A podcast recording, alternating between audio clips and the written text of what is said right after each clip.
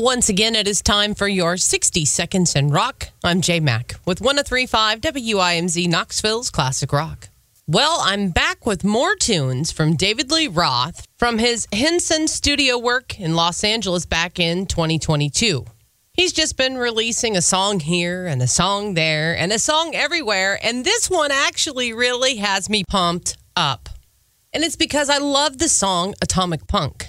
This new version like the previously released Unchained, Everybody Wants Some, You Really Got Me Going, Dance the Night Away, Panama, and Ain't Talking About Love was recorded back in May of 2022 when David Lee Roth knocked out recording 14 songs in only two hours. So, just like the rest of those recordings that I've been sharing with you, I'm going to share this one as well. So, if you text the word punk, P U N K, to 76622, I'll send you David Lee Roth's newest version of Van Halen's Atomic Punk. And that, my friend, well, that is your 60 Seconds in Rock. I'm J Mac on 1035 WIMZ Knoxville's Classic Rock.